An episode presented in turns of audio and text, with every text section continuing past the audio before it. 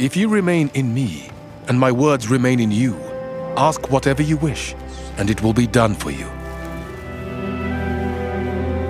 This is to my Father's glory, that you bear much fruit, showing yourselves to be my disciples. As the Father has loved me, so have I loved you. Now remain in my love. If you keep my commands, you will remain in my love, just as I have kept my Father's commands and remain in his love.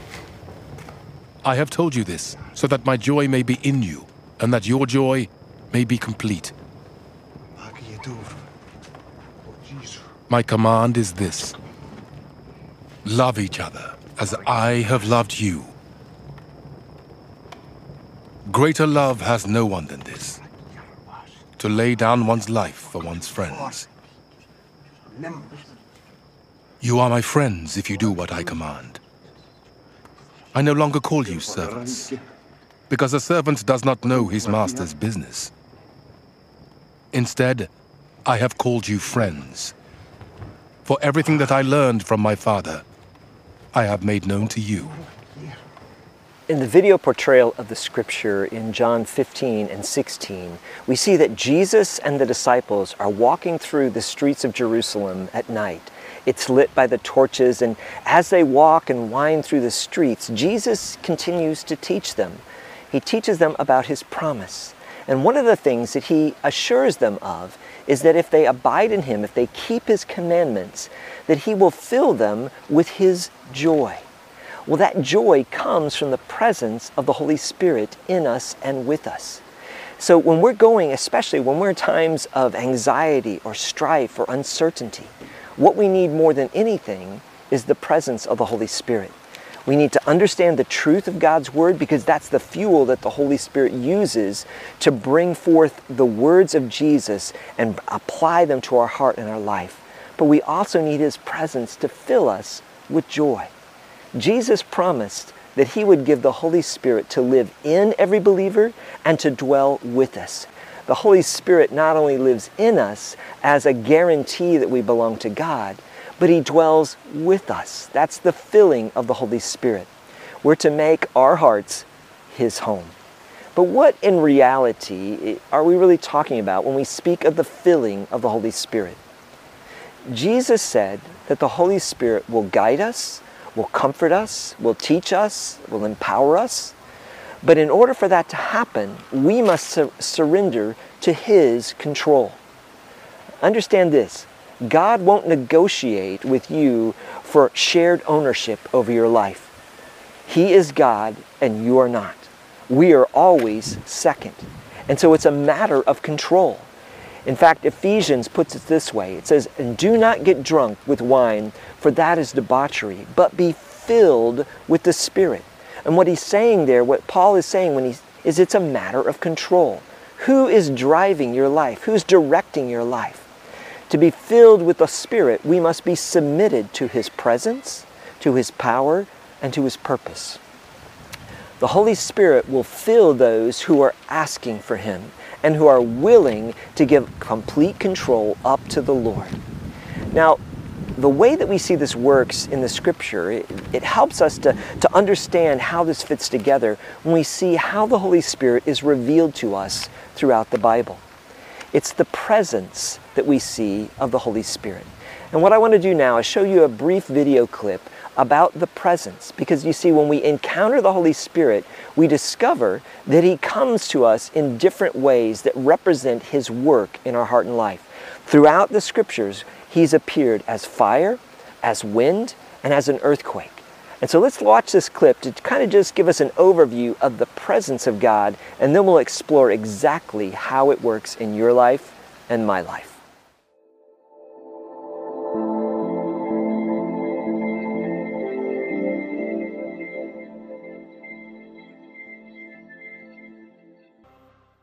Well, the first sign that we want to look at is how the Holy Spirit works and appears in our life like a mighty rushing wind. Throughout the scripture, we see him revealed as a tornado or as a whirlwind. And that refers to the power of the Holy Spirit in our life. Now, think about it. Over my shoulder is a windmill. And the wind is an amazing thing because we cannot see it, we can feel it, and we can see its effects, but it's invisible. In the same way, the Holy Spirit works in our heart and life. We can't see Him, but we can see the effects of His presence and we can sense the power of who He is and what He is doing in our life. Notice also, if there's no wind, a windmill won't turn. The same's true in our life spiritually. If we're not filled with the Holy Spirit, then we're not able to accomplish God's purpose and work. Just as a windmill needs the wind in order to turn and produce power, so do our lives as well. All through the scripture, we see God revealing himself in this whirlwind. God answered Job, it says, out of the whirlwind in Job 38, verse 1. In Ezekiel's first vision of God's glory, it begins with a whirlwind in Ezekiel 1 4. In his other vision in the valley of dry bones, the Holy Spirit was the present wind that blew into the lifeless bones and brought them to life.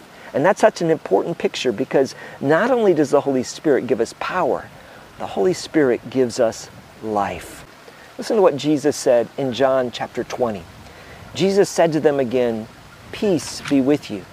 As the Father has sent me, even so I am sending you. And when he had said this, he breathed on them and said to them, Receive the Holy Spirit. This was the Holy Spirit coming to live in them. It was that deposit, that guarantee that every believer has. The Lord breathes His Spirit into you, giving you spiritual life. How beautiful it is that the very God who breathed physical life into Adam at creation breathes spiritual life into each and every one of his followers. He gives us the Holy Spirit as the breath of life.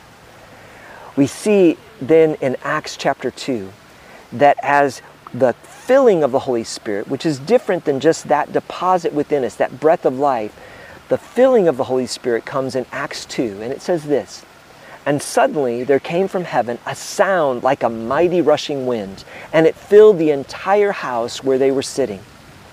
Well, why a wind? Why does God used that as a representation of His presence? No, it's not His literal presence, but it, it's how we understand and connect with it. The word for spirit and the word for breath are the same in both Hebrew, which is ruach, um, and in Greek, which is pneuma. Breath and spirit are synonymous. And the word for wind is the, from the exact same root as both spirit and breath.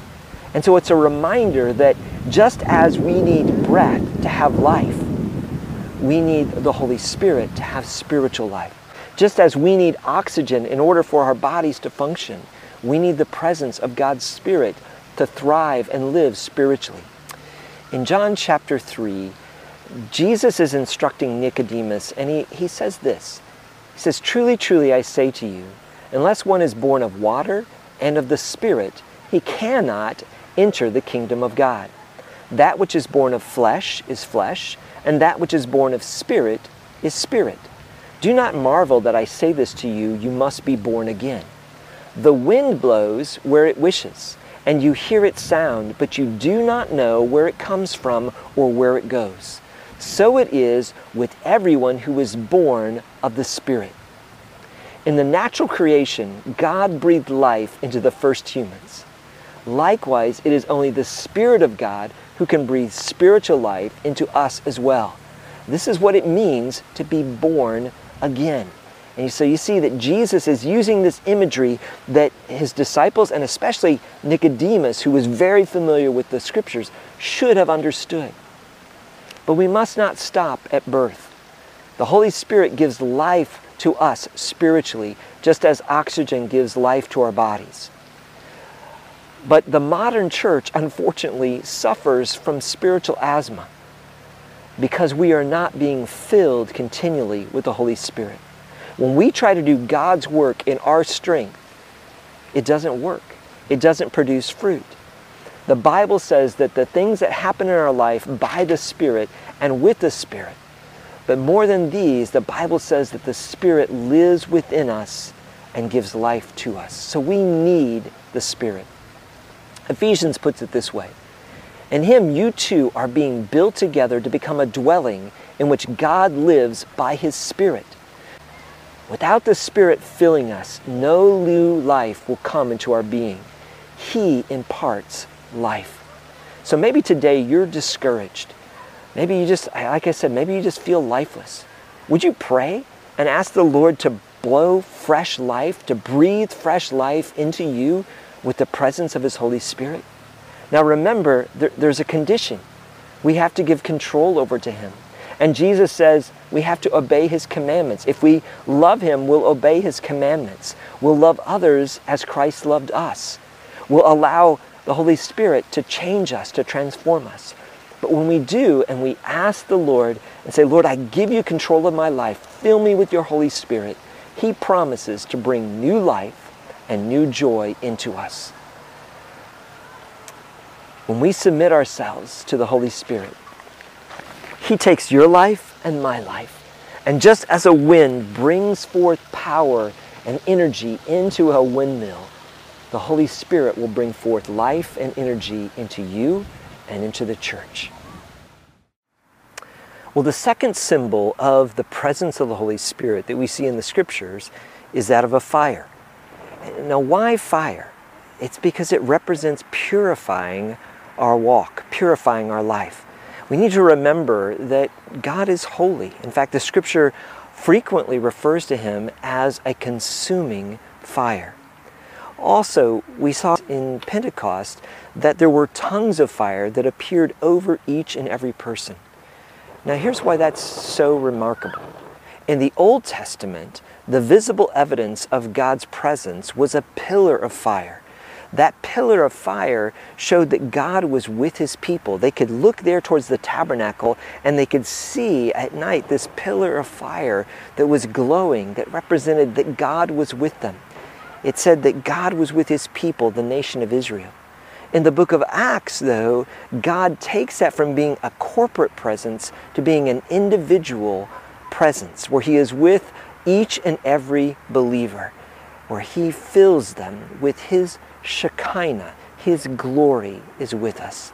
The Holy Spirit, represented as fire, is a reminder that God is holy and also that God is filled with glory. It's a beautiful picture. And we see it traced all through the scripture. Let me give you some examples. Abraham saw a flaming torch that passed in the middle of an offering as he made his covenant with God, or more accurately, God made his covenant with him in Genesis. Moses saw a burning bush in Exodus chapter 3. The fire of God descended upon the altar when Solomon dedicated the temple in Second Chronicles. The Israelites saw fire coming down and the glory of the Lord above the temple. They knelt on the pavement with their faces to the ground and they worshiped and gave thanks to the Lord, saying, He is good, His love endures forever, and His glory filled the temple, and they saw His presence as a flaming fire the scriptures in Hebrews says our God is a consuming fire. So fire represents his presence with us and in us. At Pentecost, it went from that corporate presence over Israel as a nation to a personal presence with each and every believer. Think about that. Everything that we read about in Exodus, where we see portrayed God's presence with his people and the miracles that he did, is now a presence that's with each and every believer. Fire is an amazing thing. It can be the most frightening substance on earth, or it can be the most welcoming. Fire gives light. The Holy Spirit is the one who gives direction and wisdom. Fire gives warmth. The Holy Spirit is our comforter. Fire gives security. The Holy Spirit reminds us of who we are in Christ Jesus and that He goes before us, just as the fire led the children of Israel through the wilderness. But also, fire purifies. The Holy Spirit works in us to transform us into the likeness of Jesus Christ. and fire consumes that which does not look like Jesus in us. So, even as the power, the mighty rushing wind, is for each of us, so too the fire is for each of us. That fire is a refining fire of God's presence that changes us, that cleanses us, that makes us more like Him. It was prophesied about Him in the Old Testament that He would appear as a consuming fire. So we need to surrender to His control and ask the Lord to purify us. Malachi chapter 3 says it this way Behold, I send my messenger. This was John the Baptist. And he will prepare the way before me. That's before Jesus. And the Lord, whom you seek, will suddenly come to you to his temple. And the messenger of the covenant in whom you delight. Behold, he is coming, says the Lord of hosts. But who can endure the day of his coming? And who can stand when he appears?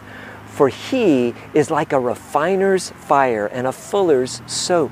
He will sit as a refiner and purifier of silver and he will purify the sons of Levi, which were the priests, and refine them like gold and silver, and they will bring offerings in righteousness to the Lord. The Holy Spirit will refine you. He will purify you to make you look more and more like Jesus. And the way that he does that is he uses the fire of trial.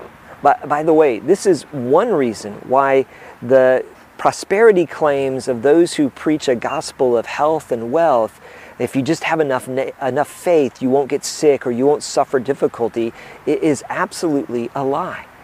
Because God will use trials, He will use His fire to purify us, to change us. No one had more faith than Jesus, and yet He suffered and died. We live in a world that's broken by sin, and sin causes suffering. But God also can use our trials, He can use our suffering to refine us in ways that nothing else can. The truth is that when I'm comfortable, I don't change, I don't grow, and neither do you. It takes the refiner's fire of the Holy Spirit working in us, oftentimes through trials, to change us. This is why James says, um, Count it all joy, my brothers, when you meet trials of various kinds, for you know that the testing of your faith produces steadfastness and let steadfastness have its full effect, that you may be perfect and complete, lacking nothing. The Holy Spirit refines us to make us more and more like Jesus. He'll take trials, He'll take testing, He'll take difficulty and suffering in our lives to change us. There's a great illustration uh, about this of three ladies who were part of a Bible study were talking about being refined by fire. And they didn't really understand uh, what that meant. And so one of them volunteered to go to a silversmith and to see exactly what that meant, what that passage in Malachi was all about. And what she did is she went there to the silversmith and watched him work at the fire. She began to ask questions because the silversmith would tell her that he would purify the silver until he knew it was absolutely pure. And she finally asked him the question well, how do you know that the silver is pure and that all the dross, all the impurities have been burned away? And the silversmith said, Oh, that part is the easiest part. You see, I know it's pure when I can see my reflection in the silver. The same's true in us, only the reflection is not of us, it is of Jesus. Fire represents the cleansing power of the Holy Spirit in our lives. He is the one who sets us free from the power of sin in our lives so that Jesus can be seen in us and through us. Ask the Lord how He needs to purify you. Surrender to His control. And yes, that may mean times of trial and difficulty, but the end result will be that you and I when we submit to His control, we'll look more and more like Jesus. And isn't that exactly what we want our family, our friends, our coworkers, our neighbors, the strangers on the street? Isn't that what they, we want them to see? Is Jesus reflected in us? If that takes a refiner's fire of the Holy Spirit, then I want to say, Lord, bring forth your fire, purify me, so that I may look like Jesus Christ. We've seen how the presence of the Holy Spirit is represented in the wind by that breath of life and that power that fills us, that gives us the ability to bring honor and glory to the Lord and to serve His purposes. We've also seen how the presence of the Holy Spirit functions like fire to refine us. But the third symbol that we see in the scripture is that of an earthquake. Well, it's a little more difficult to find a way to demonstrate what an earthquake looks like, but maybe these ripples here along this skateboard path show you an idea of what it would be like to have the world, those tectonic plates, be shifted underneath us. Because the scripture refers to the presence of the Holy Spirit as moving us, as shaking things like an earthquake. In Acts chapter 4, it says this When they had prayed, the churches together gathered in an upper room in one accord. It says, When they had prayed, the place in which they were gathered together was shaken, and they were all filled with the Holy Spirit, and continued to speak the word of God with boldness. The earthquake representing God's presence is a powerful reminder of just how big God is. That His presence, His control is over all circumstances, over all the earth. And what we see in the scripture there is that God will shake things up, both in our life and in our world. Listen to what it says about the shaking that the Holy Spirit does in the book of Hebrews. It says, See that you do not refuse him who is speaking. For if they did not escape when they had refused him who warned them on earth, much less will we escape if we reject him who warns us from heaven. At that time his voice shook the earth. But now he has promised, Yet once more I will shake, and not only the earth, but also the heavens. This phrase, yet once more, indicates the removal of things that are shaken, that is, the things that have been made, in order that the things that cannot be shaken may remain. Therefore, let us be grateful for receiving a kingdom that cannot be shaken, and thus let us offer to God acceptable worship with reverence and awe, for our God is a consuming fire. Here in Hebrews, we're reminded that God is in control. He controls the world around us. He controls the circumstances that we're under. He controls things even like COVID, a pandemic that goes across the earth. And God has and will shake this world to reveal who He truly is. Each of the signs, the whirlwind, the fire, and the earthquake, represent the power of God. These signs have been seen before kings. God appeared to Elijah First, there was a whirlwind, then there was a fire, then there was an earthquake. But when God finally spoke, when he spoke to Elijah, it was a gentle whisper. Do you see the contrast between those things? The power of a mighty wind, the refining power of fire, and the shaking of an earthquake. And yet, when God speaks to his own, he speaks in a whisper. To those who do not know Jesus personally, the Holy Spirit is calling you right now to come to Him for salvation. To the church, He is calling us to be surrendered to His control. In each of the symbols, we see a picture of what God wants to do in us and through us. When we look around, when we're unsettled by the things that we see in the world, we need to remember that God perhaps is shaking things in order to draw people to himself. He's shaking the world around us so that people will recognize that they have need, that they're not in control, that things are beyond their abilities. Because it is in those moments that hearts are most likely to turn to God. So as you see the world around you shaking, it's a time to go to prayer, to intercede for those around you, for those in your family, for your friends, for the people in your workplace, that God will use the shaking, the uncertainty of our world to bring people to faith in Him. I believe that during this pandemic, God is shaking the foundations of many people.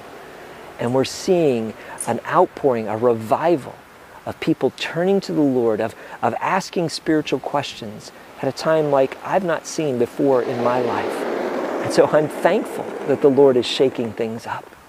And I'm confident that we can come to Him because He has given us something that cannot be shaken, cannot be moved His power, His life, and His kingdom. So wherever you are in your relationship with the Lord right now, He's inviting you to ask to have more of Him in your life, for Him to fill you with the Holy Spirit.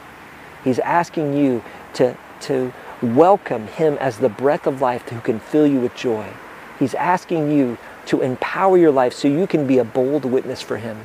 He's asking you to allow Him to cleanse you, to refine you like fire. And He's asking you and I to trust Him, even when the world around us is shaking, because He is in control. And here's what happens. In the midst of all of those, and this is what we'll look at next week, you'll begin to hear Him whispering, speaking into the, to your heart and your mind, saying, My son, my daughter, remember, I'm with you. Don't be afraid. I will never leave you. I will never forsake you. Even though everything around you seems like it's shaking, I am with you. Would you put more of your trust in me? Well, next week, we're going to look specifically at what Jesus tells us in John 16. And in John 16, we discover more about how the Holy Spirit works in the world and how he speaks into our life and how we can discern between the voice of the Spirit and the voice of the flesh or of the world. So join us next week as we go deeper into seeing that we truly are never alone, just as Jesus promised.